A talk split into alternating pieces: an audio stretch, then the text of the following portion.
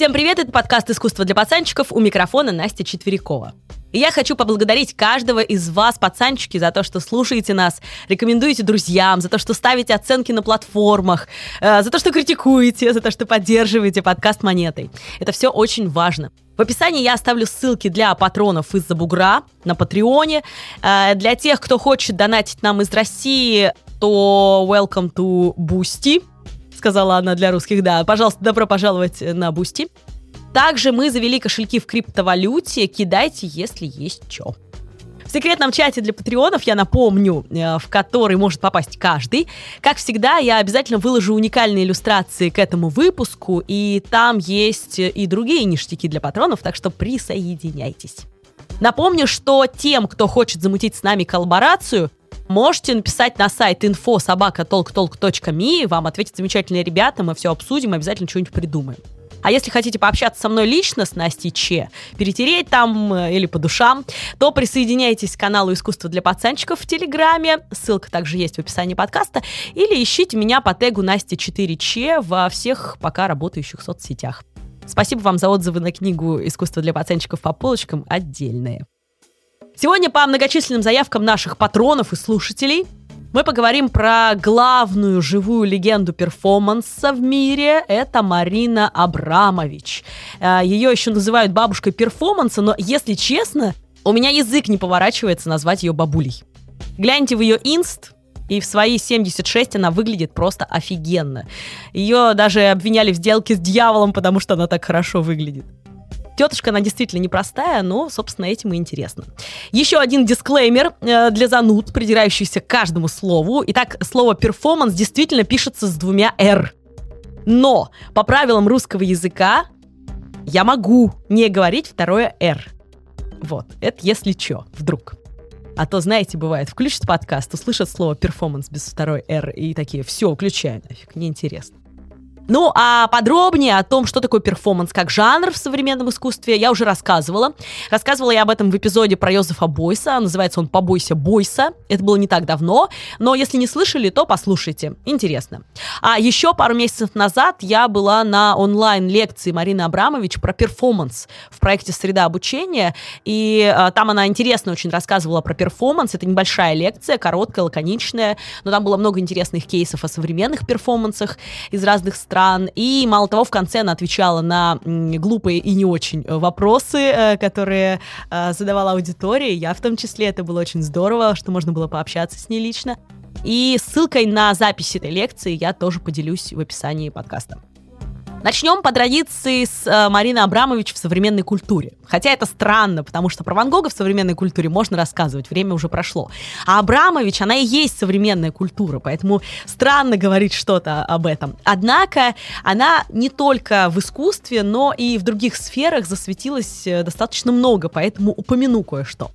Во-первых, чуть позже поподробнее расскажу об этом, но одна из ее работ послужила основой для серии «Секса в большом городе», в 12 эпизоде шестого сезона сериала Кэрри Брэдшоу знакомится с Александром Петровским как раз на э, перформансе Марины Абрамович.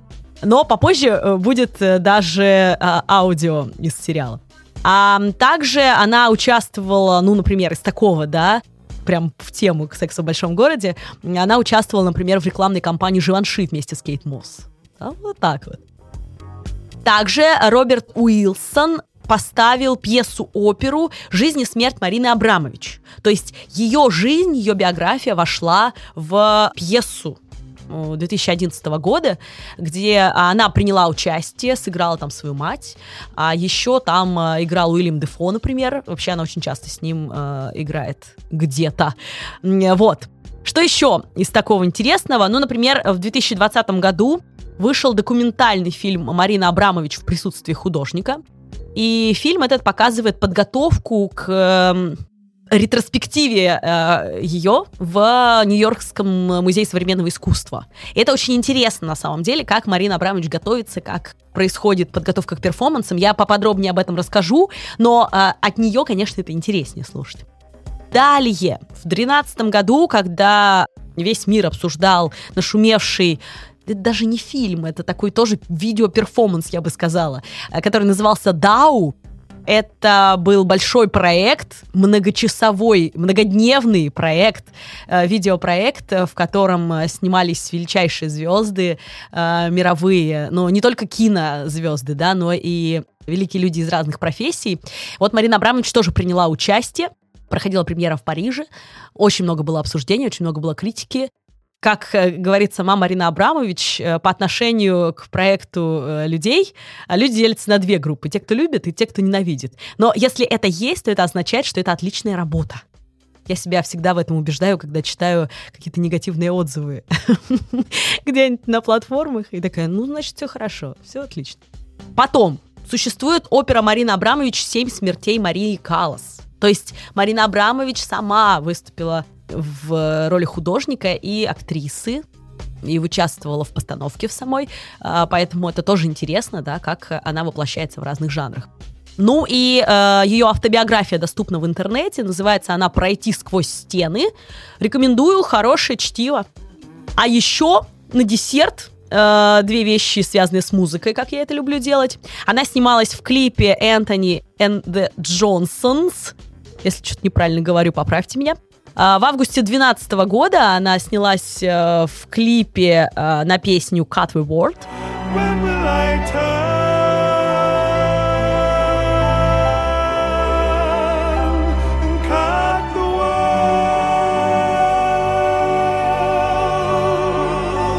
Клип прикольный, ссылку на него я вам оставлю. Там тоже играет Уильям Дефо, я говорю, он везде играет, по-моему, где Марина Абрамович. Ну, клевый актер. Так вот, этот клип рассказывает про женщин, которые забирают у мужиков, типа, мир. Но это не просто какое-то феминистическое там высказывание. Это просто прям красивый клип. Вот интересный. Вот знаете, клипы иногда вот хочется посмотреть. Вот его хочется посмотреть, он такой очень художественный. Так что и музыка хорошая, кстати. Поэтому посмотрите. А еще э, я вам дам ссылку на YouTube, где вы можете увидеть, как Марина Абрамович участвует в ну, давайте, чего ж греха таить, пиаре альбома Зи. В общем, у Зи был альбомчик, э, и в нем была песня «Picasso Baby». И он делал такой перформанс, где он 6 э, часов приглашал любого человека поучаствовать, да, попеть с ним эту песню. Вот таким образом он пиарил свой альбом. И для участия он пригласил Марину Абрамович, потому что отчасти это похоже на ее некоторые перформансы, о которых вы узнаете в этом подкасте.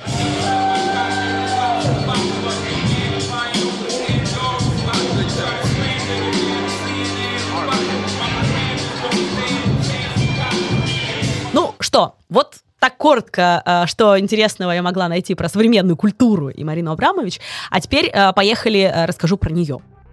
Понятно, что имя ее звучит очень по-русски. А, но она сама говорит, что она очень даже в русской традиции выросла. Хоть она и не русская по национальности. Я почему это говорю? Потому что вам будет легче ее понять, когда вы пропустите это через себя, через свою ментальность, да, потому что, ну, есть такая, короче, тема, что нам э, проще все воспринимать, если мы переносим все на себя. Так вот, она говорит так. Знаете, русская культура была с детства мне очень близка. Я воспитана на Толстом, Достоевском, Булгакове, Лермонтове. Одна из моих любимых авторов — это Марина Цветаева очень а, объясняет многое в ее творчестве, потому что Марина Цветаева — это ее любимая поэтесса. Все эти люди, песни, культура, кино — это мои глубокие корни, говорит Марина Абрамович. Так что вот не чуждо ей это. Вообще она сербка по происхождению и родилась на 30 ноября 46 года в Белграде. А ее двоюродным дедом был патриарх Варнава сербской православной церкви а ее а, предки были югославскими партизанами, которые после Второй мировой войны стали героями войны. Папаша ее, Войо, был командующим. А, его, я уже говорю, приветствовали после войны как героя. Мама ее тоже стала героем. А, Даница ее зовут. Она была майором в армии. И в 60-х годах она стала директором Музея революции и искусства в Белграде. И Марина Абрамович говорит о том, что от своей мамаши она переняла любовь к документации, что ли. То есть ее мама, как директор музея, все документировала. У нее все было разложено по полочкам, да, вот военная дисциплина во всем, даже в этом. И Марина Абрамович говорит, что именно благодаря вот этой привычке своей мамы я тоже документирую все, что я делаю. И это прекрасно, потому что это дает нам возможность от первого лица чаще всего узнать информацию, от первого лица узнать, что она делала, как она делала и так далее. И вот она пишет, что я научилась этому у нее, я архивирую все, что рисую, любую салфетку, кусок бумаги, каждое письмо, которое я получила, все, что я сделала в своей жизни. Эти документы я оцифровала и упорядочила, и э, даже для некоторых выставок она это выставляла. И это интересно было посмотреть, проследить по ее вот документам реальным, да, ее жизнь. Э, немногие художники этим могут похвастаться. Когда ей было 14, она попросила своего батю купить ей масляные краски. Один из друзей отца решил показать ей, как ими пользоваться. Он положил холст на пол, выплеснул на него смесь из красок и подорвал ее. И в этот момент Марина поняла, что в искусстве процесс важнее результата. Ну, конечно, если бы так учили рисовать, то понятно, к чему ты можешь прийти. Абрамович говорила, что до того, как она пришла к искусству перформанса, она занималась живописью, и писала, цитирую, «большие сталкивающиеся социалистические грузовики и маленькие невинные социалистические игрушечные грузовики». Интерпретируйте как хотите. Однажды а, она увидела истребители, самолеты, которые оставляют после себя след в небе. Ее это просто восхитило, поразило, она была заворожена этим, и она пошла, подошла к офицеру и спросила, не может ли она полетать на этом самолете, потому что, ну вот, ей очень это понравилось. И, конечно, ее посчитали сумасшедшей, не разрешили ей это. Но она говорит, что с того момента я перестала рисовать. Вместо этого я стала больше обращать внимание на то, что находится вокруг меня, и использовать это в своей работе. Мне потребовалось время, чтобы осознать, что я сама могу быть своим искусством. Собственно, на этом можно было закончить подкаст, а дальше отправить вас э, смотреть ее работы, но я вас не кину, не, не, не переживайте, будем это делать вместе. Когда ей было 14 лет, вообще странный возраст, конечно, 14 лет, но у нее в этом возрасте что-то очень много всего было. Так вот, когда ей было 14 лет, она играла в русскую рулетку пистолетом своей мамы. Представляете себе, что такое русская рулетка? Конечно. Жуть. И вот этот факт, помните, я вам рассказывала про пьесу Роберта Уилсона с «Жизнь и смерть» Марины Абрамович? Вот в этой пьесе это отражено. Мало того, а в этой же пьесе отражается еще и эпизод со сломанным носом но он не совсем ломанный, сейчас объясню, что произошло. Дело в том, что в юности э, она пыталась сломать себе нос, чтобы, внимание, заставить своих родителей заплатить за пластическую операцию. Ерунда какая-то, скажете вы, да? На самом деле ничего не ерунда, потому что она рассказывала про себя вот как. Когда мне было 14, я думала, что выгляжу ужасно. Я носила типичные словацкие ботинки с металлической подошвой, поэтому меня всегда было слышно. Уродливую юбку, как у принцессы, и блузку, застегнутую на все пуговицы. У меня было детское лицо, покрытое прыщами, огромный нос и мальчишеская стрижка. А моей заветной мечтой в те годы было иметь нос, как у Бриджит Бардо.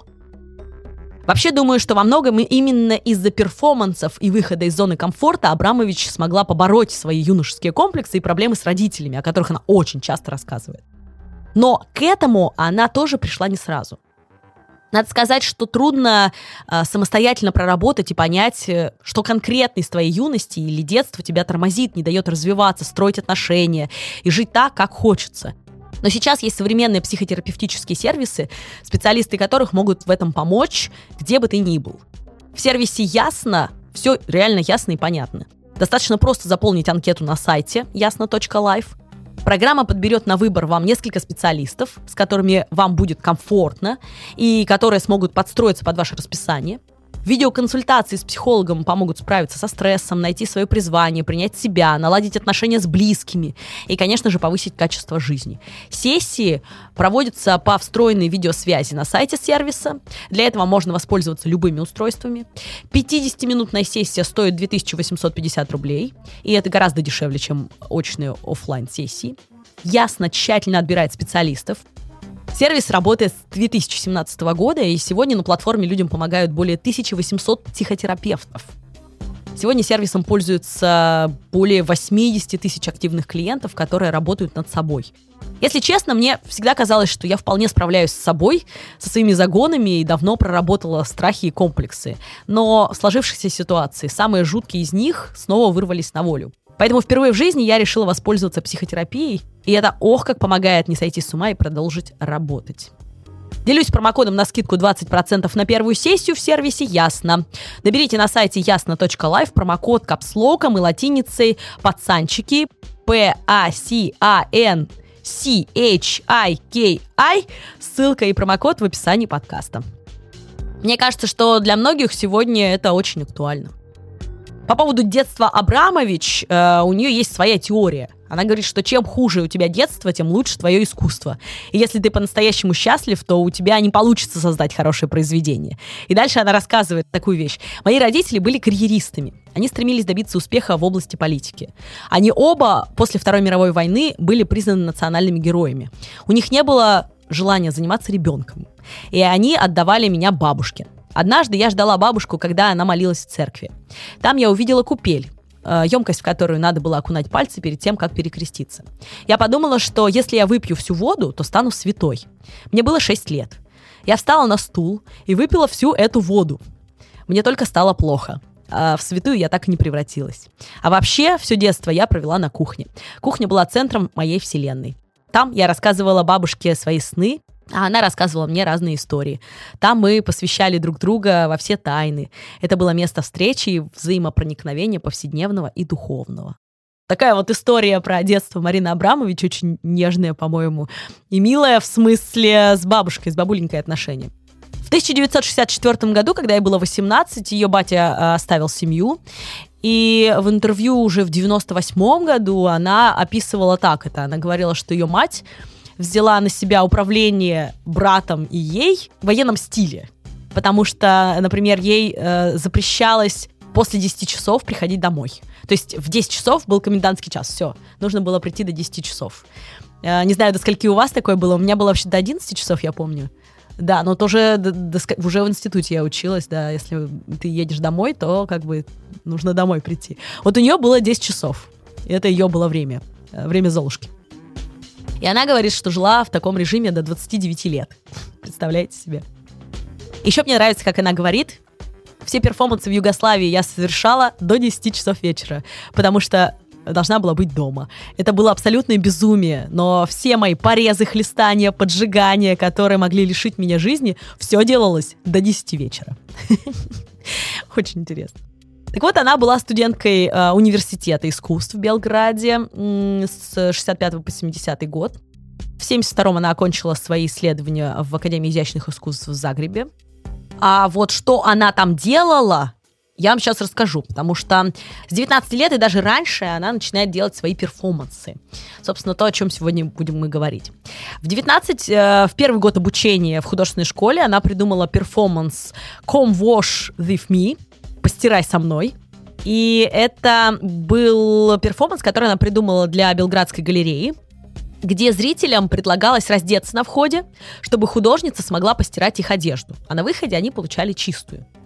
И эта работа была э, предложена еще в 65 году ей галерее, э, но она ждала ответа аж 4 года, и в результате ей отказали все равно. А вот э, когда была ретроспектива у нее большая ее перформансов в Нью-Йорке в Музее современного искусства, она предоставила рисунок, э, рисунок как бы к этой заявке. И это оказалось самым-самым старым документом из ее творчества. Я уже говорила, что она все, все документирует. Вот, э, например, такой раритет оказался, да, она уж, может, забыла про этот перформанс, но вот документ показал это. В 70-х годах начались ее первые выступления, а еще она преподавала в Академии изящных искусств в Нови Саде тогда. Не знаю, что она преподавала тогда, но сейчас она преподает по всему миру. В Париже, в Берлине, в Японии. Она провела множество мастер-классов и собрала вокруг себя огромное количество молодых художников. И учит она их методу Абрамович.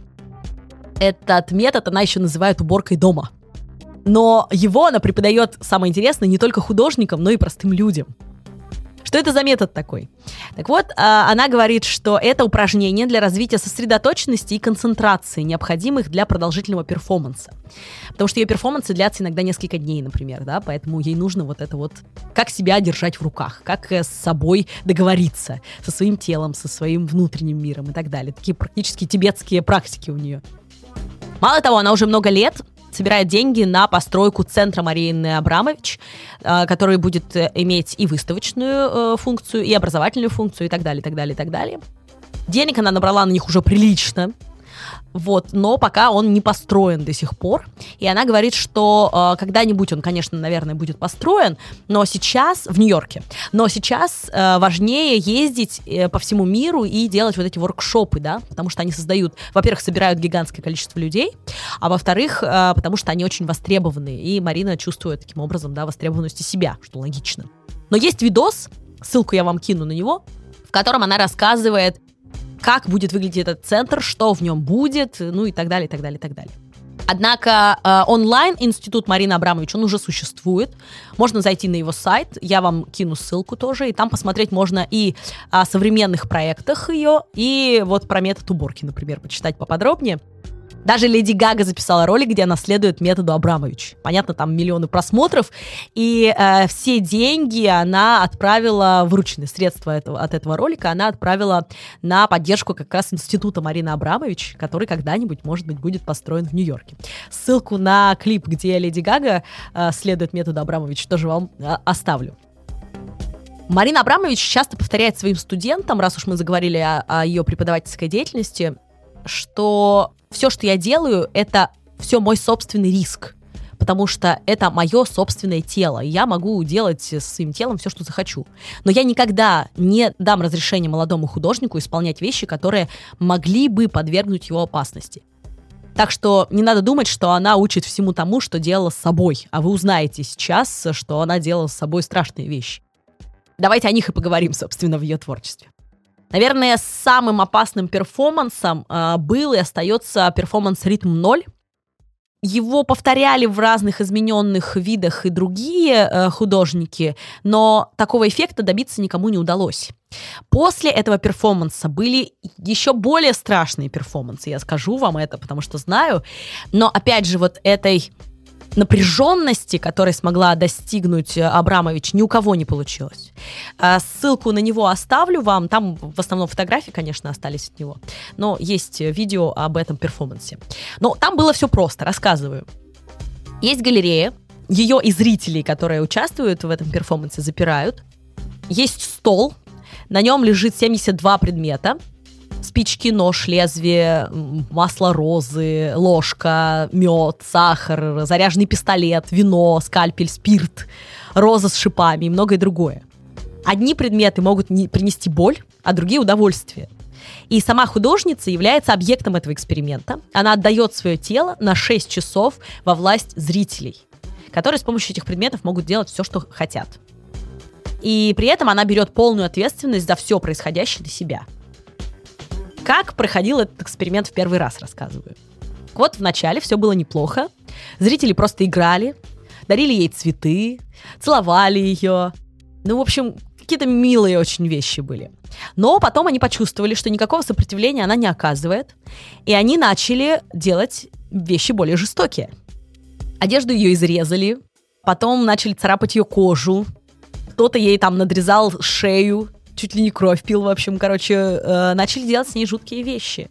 И к ночи страсти настолько накалились, что один из э, посетителей э, поднес пистолет заряженный к ее голове, а другой просто убрал этот пистолет, потому что черт его знает, что могло быть вообще. После э, шести часов перформанса, как вспоминает сама Марина Абрамович, я со слезами на глазах, голая, пошла навстречу зрителям, от чего они в буквальном смысле выбежали из комнаты, так как они поняли, что я ожила. Я перестала быть их игрушкой и начала управлять своим телом. Я помню, что придя в отель в тот вечер и посмотрев на себя в зеркало, я обнаружила у себя прядь седых волос. Жуть, да? И вот сейчас любой адекватный пацанчик скажет, нафига все это? И э, я отвечу словами Марины Абрамович. Я хотела показать одну вещь. Это просто удивительно, насколько быстро человек может вернуться в дикое пещерное состояние, если ему это позволить. Полученный мной опыт говорит о том, что если оставлять решение за публикой, тебя могут убить. Круто, да? Вот когда меня спрашивают, зачем такую муть творят художники перформанса, я думаю, что лучших слов, чем у Абрамовича, найти. Потому что они понимают, что только таким образом можно пробудить в нас какую-то сознательность, заставить нас мыслить. Потому что классическими способами это уже невозможно. Мы огрубели для этого. Я уже неоднократно говорила в разных подкастах об этом. В 1975 году она создала еще один э, кровавый перформанс, который назывался «Губы Томаса». Это был перформанс, который в Инсбруке э, она делала в одной из галерей. Там она сначала вырезала бритвой на животе пятиконечную э, звезду, имея в виду коммунистическую звезду. Потом она э, порола себя, а потом она ложилась на 30 минут на кусок льда в виде креста, стоявший под обогревателем. И когда она готовилась к этому перформансу, э, бабушка ее однажды обнаружила ее вот во время подготовки, да, без сознания и с обожженными волосами. А, то есть она же готовится к этому, понимаете? Не просто это вот с бухты-барахты пришел, сделал. Но это не все. В 2005 году она повторила этот перформанс. И не где-то, а в России. И в ходе этого перформанса она добавила еще несколько элементов. Она съела килограмм меда и выпила литр красного вина. Винчик тут как раз объясним. Про мед, ну, послушайте подкаст, опять же, про Бойса. Возможно, у вас будет с Бойсом какая-то ассоциация. Возможно, у нее была с Бойсом какая-то ассоциация, может быть, нет. Потом она повторила все то, что я вам рассказывала. И еще добавила ко всему этому музыку, русскую песню о славянской душе, которую художница напевала а, каждый раз, когда наносила раны на свой живот. Вот это вот пение во время, да, вот э, таких вещей тоже у Марины Абрамович часто будет. Что это все означало? То есть мне кажется, что каждый раз, когда я такое рассказываю, мне главный вопрос у людей, что это все означало. Сама Марина говорит, что это был такой символический ритуал для нее самой лично и э, способ искупления коммунистического и ортодоксального прошлого ее семьи. То есть вот это такой переход был в, может быть, другую жизнь или еще что-то. Вот для нее это было важно. А вообще она в 66 году, кстати, э, вступила в коммунистическую партию Югославии, поэтому, может быть, и вот за это, не знаю. Ну, то есть она говорит, что вот это для нее такое символическое искупление было. А еще один перформанс 75 года, который, я думаю, вы должны знать, это э, перформанс про искусство интересный перформанс. Называется он Art Must Be Beautiful, Artist Must Be Beautiful. То есть э, искусство должно быть прекрасным, художник должен быть прекрасным. Это сарказм, сразу скажу. А в 1975 году на арт-фестивале в Копенгагене э, она первый раз сделала этот перформанс, потом она его повторяла. Так вот, Марина Абрамович брала такую жесткую металлическую щетку и в этом перформансе безжалостно расчесывала свои волосы, повторяя вот эту фразу «Art must be beautiful, artist must be beautiful». Когда ее спрашивали, о чем был этот перформанс, она говорила, что э, это сарказм. Я считаю, что искусство должно быть тревожным и некрасивым. Идея иметь красивые вещи для гостиной – это тот вид искусства, который я ненавижу, говорила она. А про себя она говорит, я тоже некрасивая, у меня слишком большой нос. И художник не должен быть красивым, и искусство не должно быть красивым. В прошлом уже красивое искусство, в прошлом вот эта эстетика. Сейчас э, искусство — это высказывание, да, сейчас не может быть красивого искусства. Это как во времена Первой, Второй мировой войны э, экспрессионисты работали, я рассказывала в подкасте про Мунка, когда про Крик говорила о том, что они не могли делать красивое искусство, потому что вокруг было много уродства, да, вокруг было страшно. Поэтому они искусством хотели вот показать, как страшно это все. Поэтому вот и Марина, да, вслед за экспрессионистами, по сути, высказывает это же.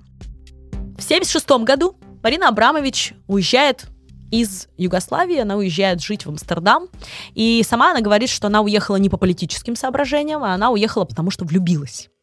Про ее любовь знаменитую с художником Улаем а, я расскажу буквально через несколько минут, но хочу закончить про югославский период. Она говорит очень важную вещь про югославский период свой. Она говорит так, югославский период для меня очень важен. Если я смогла заниматься искусством там, значит, я могу творить где угодно. Я верила, что рисовать можно не только красками, но и собственной жизнью. И потому была готова пойти наперекор семье, социальным устоям и политической идеологии. Сегодня я понимаю, что те акты бунтарства, которые я показывала, резала себя, глотала таблетки от шизофрении, были для меня единственным способом выстроить собственную систему ценностей, не подконтрольную мнению большинства. Югославская пора действительно была сущим адом. Остается только гордиться собой, что я не шла на компромиссы ни тогда, ни после. После того, как она э, уехала из Белграда, она, конечно, тяжело жила, потому что она зарабатывала на жизнь э, чуть ли не вязанием свитеров. То есть и, такой был э, момент в ее жизни. Между прочим, она, кстати, была замужем до встречи с Улаем.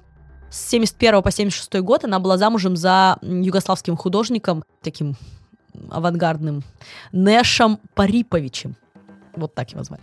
Ну, в общем, она переехала в Амстердам, и там она знакомится да, теперь вот эта история любви, э, которая многим понравилась, я выкладывала ее в Инстаграме.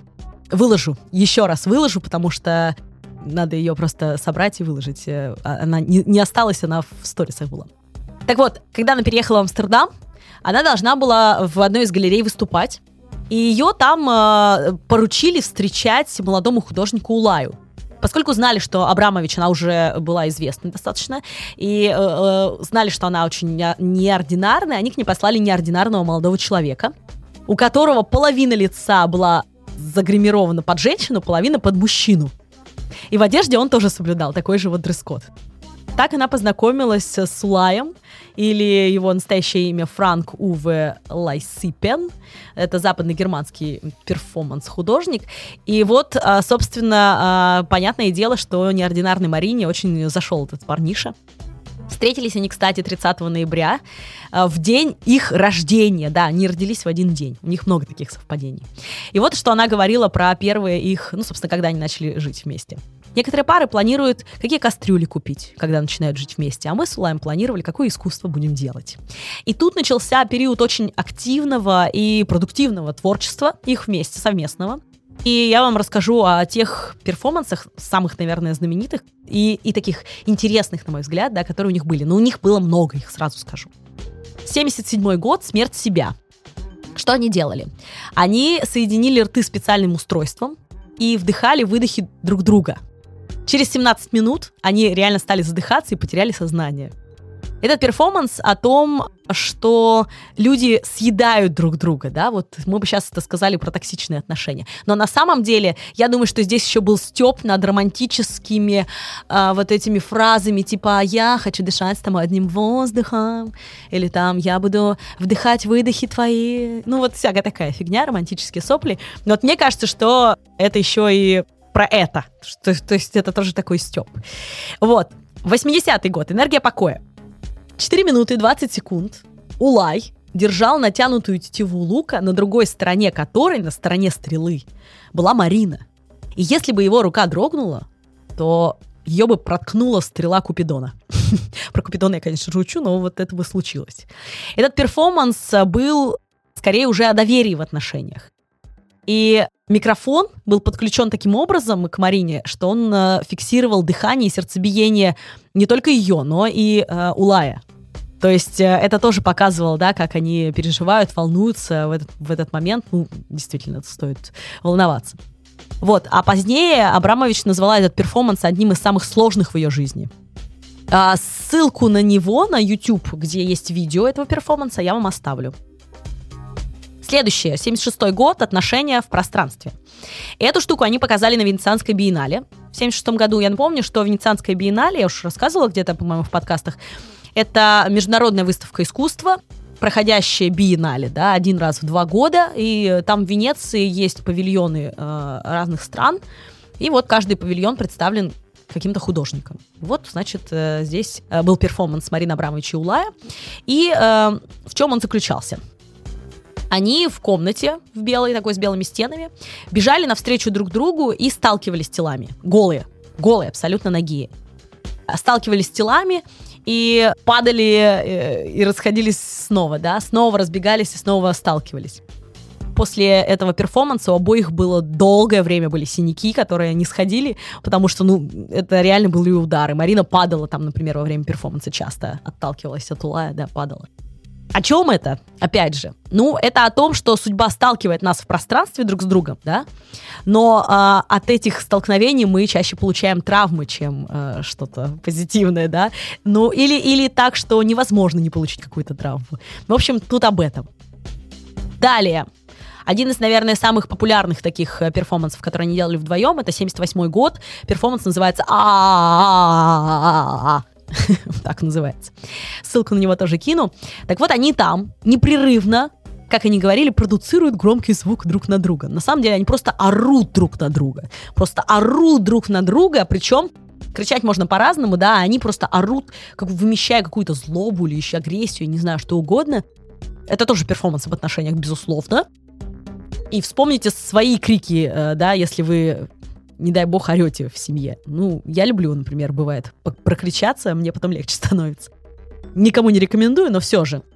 Но вот это ощущение неприятное, которое э, на самом деле всегда бывает, когда вы наорете друг на друга, на любого человека наорете, и он в ответ на вас наорет, да, вот это неприятное ощущение, оно очень отражалось на них во время этого перформанса.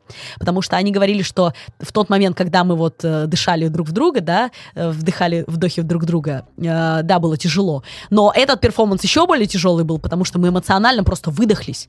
Просто выдохлись. Это было очень тяжело именно эмоционально, энергетически. И я этот перформанс видела в музее в видеоформате.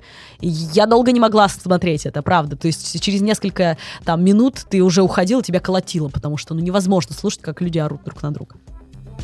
77 год, э, перформанс невесомости, можно перевести его.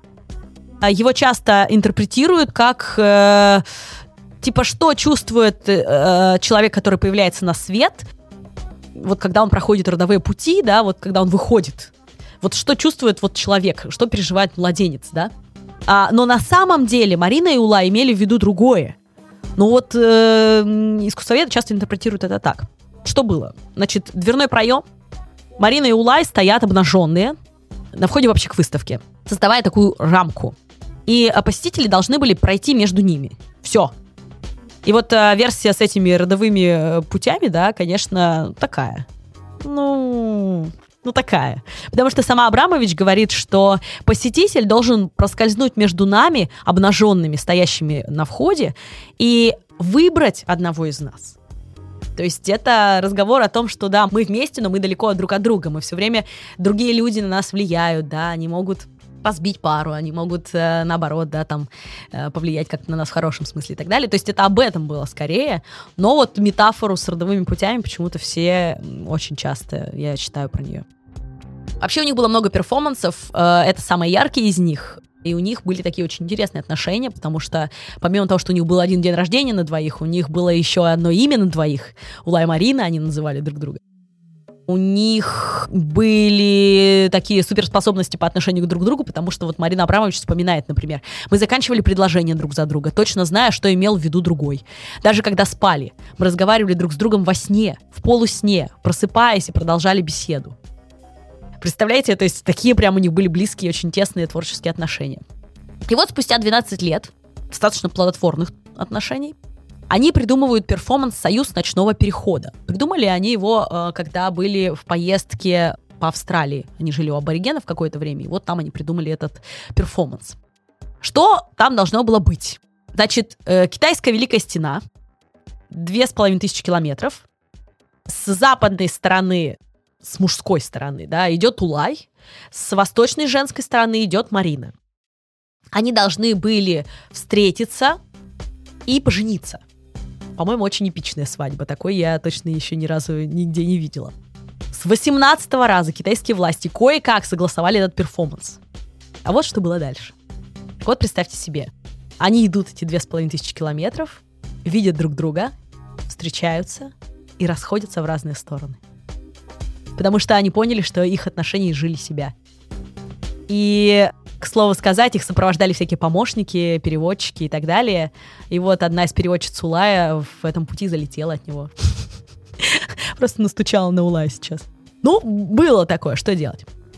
Так вот, э, про то, как проходили их отношения и друг про друга, они рассказали в фильме «История Марины Абрамовича Улая», Я вам кину ссылку на него, он, к сожалению, без перевода. С переводом не нашла, но, возможно, у вас получится найти перевод или просто на английском послушать. Вот такие отношения. Вот такие Марины Улай. Но это, правда, важный период ее жизни. Теперь продолжим про ее перформансы э, великие. Я еще про несколько расскажу, про те, которые действительно ну, стоит знать, да, и э, стоит, про, чтобы вы могли про них поговорить везде, по всему миру. Это отличная тема для разговора. Так вот, в присутствии художника 2010 года, это очень сильный проект, он проходил в Музее современного искусства в Нью-Йорке, длился он два месяца, и за эти два месяца в нем поучаствовало где-то полторы тысячи человек и одна Абрамович. Полторы тысячи человек против одной Абрамович. Или за одну Абрамович, неважно. Физически, конечно, это было очень тяжело, я понимаю. Но ночью давали художнице спать, сразу скажу. Так вот, в чем заключался смысл действа в присутствии художника? Ты мог сесть напротив Марины Абрамович и посмотреть ей в глаза посидеть просто напротив художника. Собственно, так и называлось, в присутствии художника. Ты мог побыть в присутствии художника. Многие художники не дают нам эту возможность, потому что мы не можем посмотреть в глаза Ван Гогу, мы не можем предъявить что-то там Мане или Гогену, да, мы не можем этого сделать. А тут вот живой художник, пожалуйста, садись напротив него, пообщайся с ним, да, пожалуйста. Самое интересное, кстати, что во время этого перформанса, неожиданно для Марины Абрамович, туда пришел Улай. То есть они уже давно не встречались, да, они не виделись там э, с десяток лет, и вот приходит Улай, садится напротив нее. Это очень трогательный момент. Он есть на видеозаписи, которую я вам отправлю, и она расплакалась. О, в общем, мими. Во время этого перформанса Абрамович э, целый день сидела напротив людей. То есть э, она никуда не уходила она не отлучалась ни по каким нуждам, давайте так скажу. То есть она придерживалась для этого определенного графика, о котором я вам сейчас расскажу, но для начала я хочу сказать, что есть художница, которая повторила этот перформанс, но только сидя на унитазе чтобы облегчить себе участь эту. Ее зовут Лиза Леви, а, называется ее перформанс в скромном присутствии художника. Стоит два унитаза, она сидит на одном и предлагает посидеть на другом э, зрителю. Это проходило в 2016 году в Нью-Йорке в одной из галерей. Так что, в общем, короче, а, одна из художниц, это Лиза Леви, она такой апгрейд сделала эм, героическому перформансу Марины Абрамович. А вот теперь, как Марина Абрамович не отлучалась никуда, да, что она делала? И как вообще она это делает? Итак, она вставала в 6.30 утра, принимала ванну, в 7 утра в последний раз пила воду, потом она завтракала чечевицей с рисом, и чашкой черного чая. В 9 за Абрамович приезжал э, машина из музея. Они приезжали примерно к 9.30, за час до открытия. Абрамович переодевалась в сценический костюм, красное платье красивое, и э, четыре раза успевал наведаться в туалет, чтобы полностью опустошить мочевой пузырь. Вот, а потом она... Затем она проводила черту на стене, ну, знаете, как зачеркивают э, работа дни, вот. Э, и 15 минут сидела одна в тишине, дожидаясь первых посетителей, сосредотачиваясь. А в будние дни выставка работала 7 часов, в пятницу она работала 10 часов. Вот, потом музей закрывался. Она приходила домой, ужинала чечевицей, съедала легкий суп консоме и дальше э, принималась пить воду. В 10 вечера укладывалась спать. И каждые 45 минут она просыпалась, чтобы попить воды, чтобы у нее обезвоживание не настало. Она говорит, что не брала телефон, э, не отвечала на электронную почту, вообще ничего не делала, потому что ей нужно было сосредоточиться и как бы энергетически с людьми обмениваться, это очень тяжело. Честно говоря, это правда абсолютно, потому что когда, например, ты читаешь лекции, вот я по себе знаю, да, то, конечно, взаимосвязь энергетическая идет с людьми. И иногда я просто выхожу мертвая, да, после этих лекций и думаю, блин, как же я устала, из меня высосали просто все соки а иногда наоборот. То есть идет какой-то обмен, ты заряжаешься и выходишь прям полным сил. Так зависит от людей. И э, представьте, здесь полторы тысячи человек а ты одна. Я вообще не представляю, как она это сделала. И вот она что говорит по этому поводу. Она говорит, я полностью отрубила все коммуникации, ни с кем не говорила, за исключением охраны музея, куратора и моей помощницы, и фотографа. Ни звонков, ни болтовни, ни встреч, ни интервью, ничего. Все остановилось. То есть она полностью была сосредоточена на этом.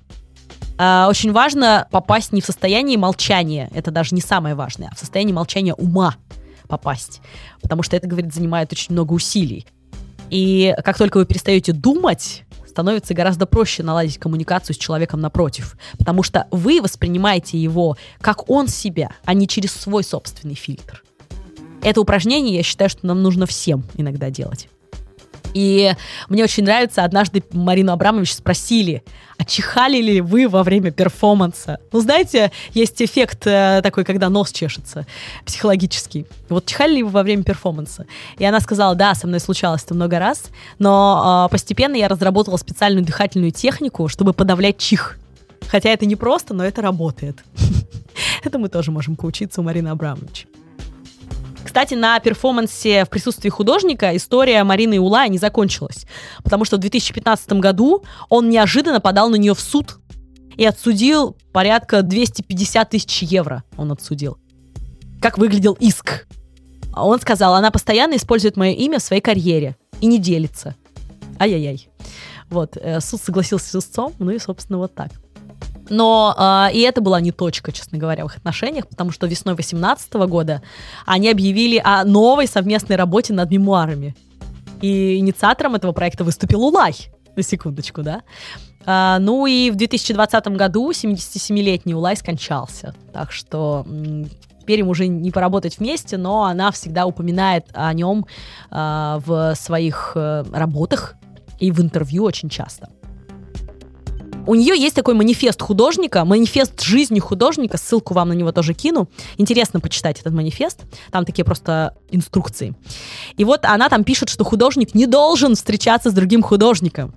И она говорит, я делала это в своей жизни три раза, и заканчивалось это все моим разбитым сердцем. Поэтому я сужу, конечно, по собственному опыту, но это та ситуация, которую бы я советовала людям, э, которые бы меня спросили, что вы советуете молодым художникам. Не встречаться с другими художниками. Так что, видите, этот опыт был вот такой. Так вот, по поводу того, что э, она прожила целый год с аборигенами. Есть у нее перформанс, который, мне кажется, взаимосвязь некую имеет с этим. Она действительно прожила на задворках Австралии с аборигенами. На нее культура австралийских аборигенов произвела просто колоссальное впечатление. Она говорила, что вот Тибет и австралийские аборигены научили ее контролировать свое физическое и ментальное тело. А это же очень важно для нее, для ее творчества, да? И этому она сейчас пытается учить других. Вот этому контролю. А она говорила, что она там вырастила детеныша кенгуру, например. То есть у нее нет своих детей, да, но вот это был для нее такой акт материнства, что ли. И вот эта жизнь с австралийцами и тибетские практики помогли ей, например, э, выразить это все в перформансе «Дом с видом на океан» 2002 года. Я ссылку вам тоже на него дам. Это проходило в Нью-Йорке. Что там было? Значит, э, дом с видом на океан, он имитирует как раз практики э, вот таких монахов, да, или отшельников, или людей, которые вот э, в ладах со своим телом и душой. Дзен такой у Абрамович был э, в течение 12 дней. Что э, происходило, что вы могли увидеть в этой галерее, если бы были в 2002 в Нью-Йорке? Во-первых, постоянно там были зрители, постоянно публика приходила. Она не ела ничего, она только пила воду, принимала душ, а, лежала, стояла, медитировала, но она не спускалась со сцены до окончания перформанса. А чтобы а, у нее не было мысли об этом, ступеньки лестниц, которые были со сцены э, сделаны, были сделаны из ножей. Там такие были как комнатки на сцене, да, э, где-то был душ, где-то был, значит, туалет, где-то было что-то, там э, просто стул. И вот она ходила, перемещалась от одной э, к другой этой локации, и вот, собственно, пыталась себя внутренне воспитывать, да, вот такой вот монашеский, как бы, монашеская келья такая у нее была для всеобщего обозрения. И именно этот перформанс вошел в, в сериал «Секс в большом городе». Давайте мы вспомним э, отрывок, в котором Александр Петровский и Кэрри Брэдшоу обсуждают как раз эм, перформанс Марины Абрамович «Дом с видом на океан». А что вы думаете об этом? Потрясающе. Новое слово. А вы что думаете? Неплохо. Вы думаете, что это смешно? Я слышал, вы смеялись. Я не разбираюсь в искусстве. Вы не считаете, что это новое слово? Я вас умоляю. Толпы одиноких женщин в Нью-Йорке каждый день делают то же самое. Это не называется искусством. Если туда поставить телефон, это будет типичный субботний вечер в ожидании звонка от любимого. Она шутит. И вообще, я не верю, что она ничего не ест. Если кто-то нагрянет сюда в три часа ночи, бьюсь об заклад, ее найдут в круглосуточном Макдональдсе за углом. Зачем у нее ножи вместо ступенек? Чтобы она не сбежала пожрать. Ну и, пожалуй, еще два важных перформанса упомянув э, финале. Это «Балканская барокко» 1977 года и «Баби Яр» 2021. Э, «Балканская барокко» — это самый сильный перформанс не только Марины Абрамович, но я считаю, что самый сильный перформанс вообще в истории перформансов и мирового искусства. А может быть, вообще самое сильное высказывание в истории мирового искусства. Вот так даже я скажу. Это работа 1997 года, которая была показана в 47-й Венецианской биеннале. И за эту работу э, Марина Абрамович получила главный приз «Золотого льва». Это перформанс, который она посвятила жертвам войны в Югославии. Так вот, что там было. Представьте себе гору окровавленных коровьих костей. Наверху в белой одежде сидит Марина Абрамович и щеткой смывает кровь и э, куски мяса с этих костей. И это еще не все. Она поет этим костям колыбельные, свои национальные колыбельные. И рассказывает сказки. Я не знаю ничего страшнее этого произведения искусства. Честно. Герника, да, по силе сравнится, наверное, с этим, но вот эта работа Марины Абрамович, «Балканская барокко», блин, оно сильнее все равно в интервью The Guardian она сказала, когда люди спрашивают меня, откуда я родом, я никогда не говорю, что из Сербии. Я всегда отвечаю, что я из страны, которой больше нет. То есть вот так она э, это все переживает. Хотя э, она сама в интервью говорит о том, что э, для художника очень опасно, когда новости и события, происходящие прямо сейчас, влияют на его работу и образ мыслей. Потому что, внимание, ты теряешь возможность быть визионером. Искусство должно волновать, задавать вопросы и предсказывать будущее. Во время Второй мировой войны, когда все изображали мировые бедствия, Матис рисовал цветы. Он всю жизнь рисовал цветы, и это воистину великий ответ на обстоятельства. А ведь речь о том, как поднять наш дух, а не подавлять его – то есть э, для нее, да, э, с одной стороны, вроде как это высказывание, а, но с другой стороны, она пытается отстраниться, она пытается быть со стороны. Может быть, именно поэтому у нее получился такой сильный э, перформанс. Не знаю. В 2021 году она поехала в Баби Яр.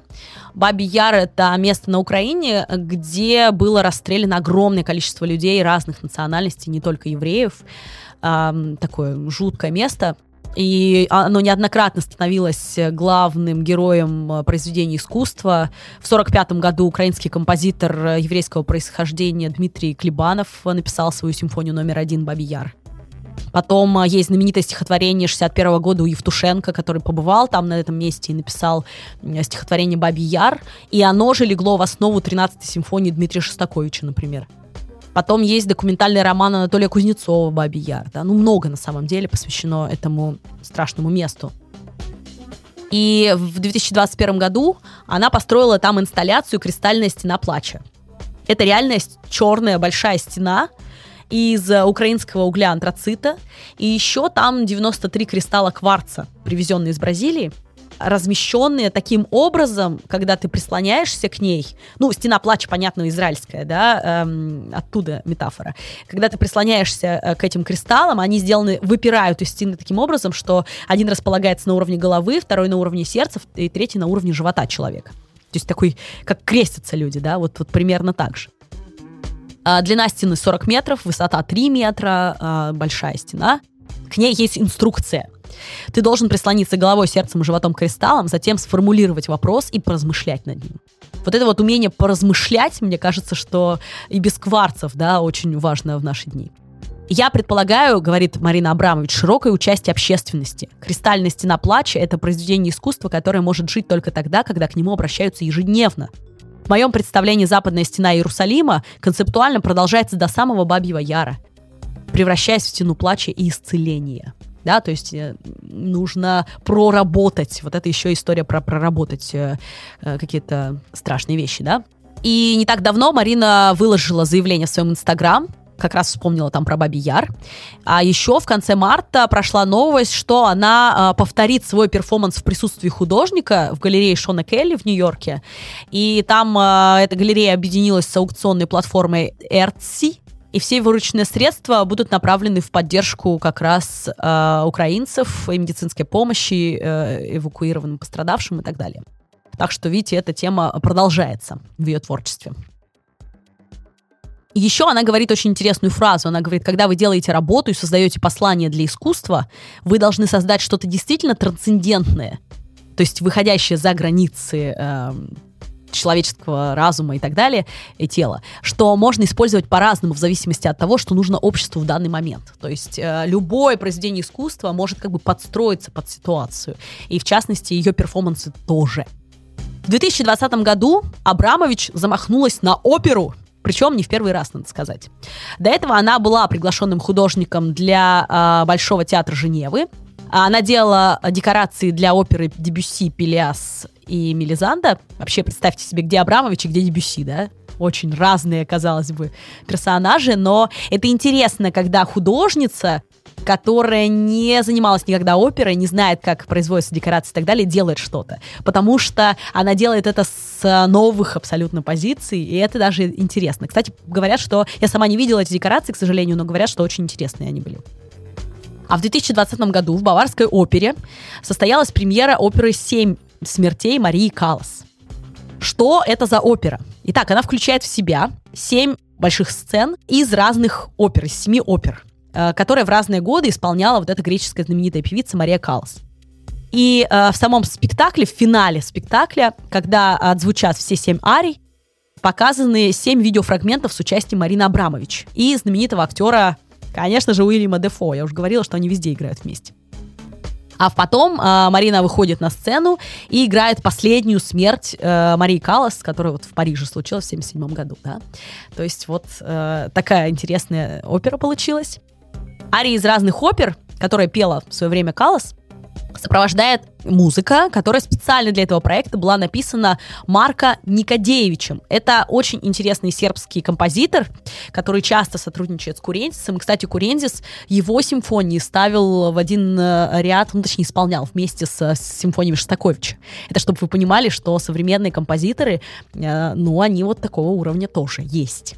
Э, не думайте, что все какая-то ерунда почему, спрашивали Абрамович, вы сделали оперу про Калос, почему не про кого-то другого? И она рассказывала такую историю.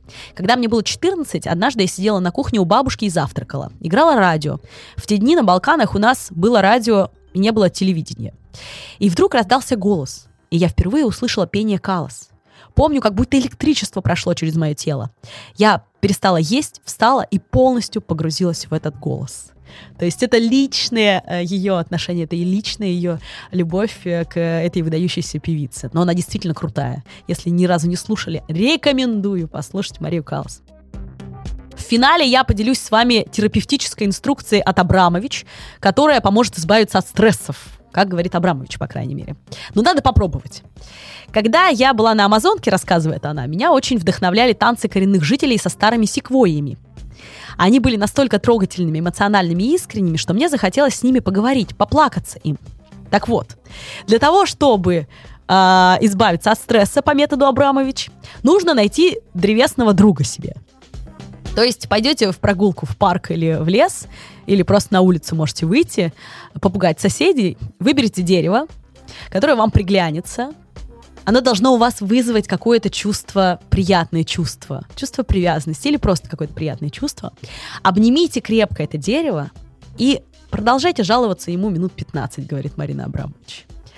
И, э, возможно, это вам поможет. Возможно, вас это как-то разгрузит. По крайней мере, Абрамович это помогает. А у нее стресса тоже в жизни, я уверена, хватает. Ссылку на YouTube э, этой э, терапии вам тоже оставлю. Она там как раз про нее подробнее рассказывает. Ну, не знаю, как Абрамович, моя мама так делает. Она говорит, что вот с соснами у нее получается такое. Так что, может быть, это действительно работает. Давайте попробуем. А я э, благодарю вас за то, что вы слушали подкаст «Искусство для пацанчиков». Надеюсь, э, вы прониклись э, фигурой Марины Абрамович, и вам будет что обсудить э, с друзьями на кухне. Прямо сейчас хочу от души поблагодарить всех пацанчиков, которые донатят нам на развитие искусства для пацанчиков. Дарья Дмитриева, Эль, Женя Трапезников, Данияр Калиев, Алена Кузьмина, Ольга, Ольга Ноткина, Сергей Асташов, Юлия Жеребцова, Анастасия Тейт, Макс Зайцев, Ольга Платвинова, Ольга Петушкова, Варвара Зет, Влад Векслер, Владислав Соколенко, Вагаши Десу, Ирина Матикова, Мария Кутасин. Спасибо вам большое и да пребудет с вами сила искусства.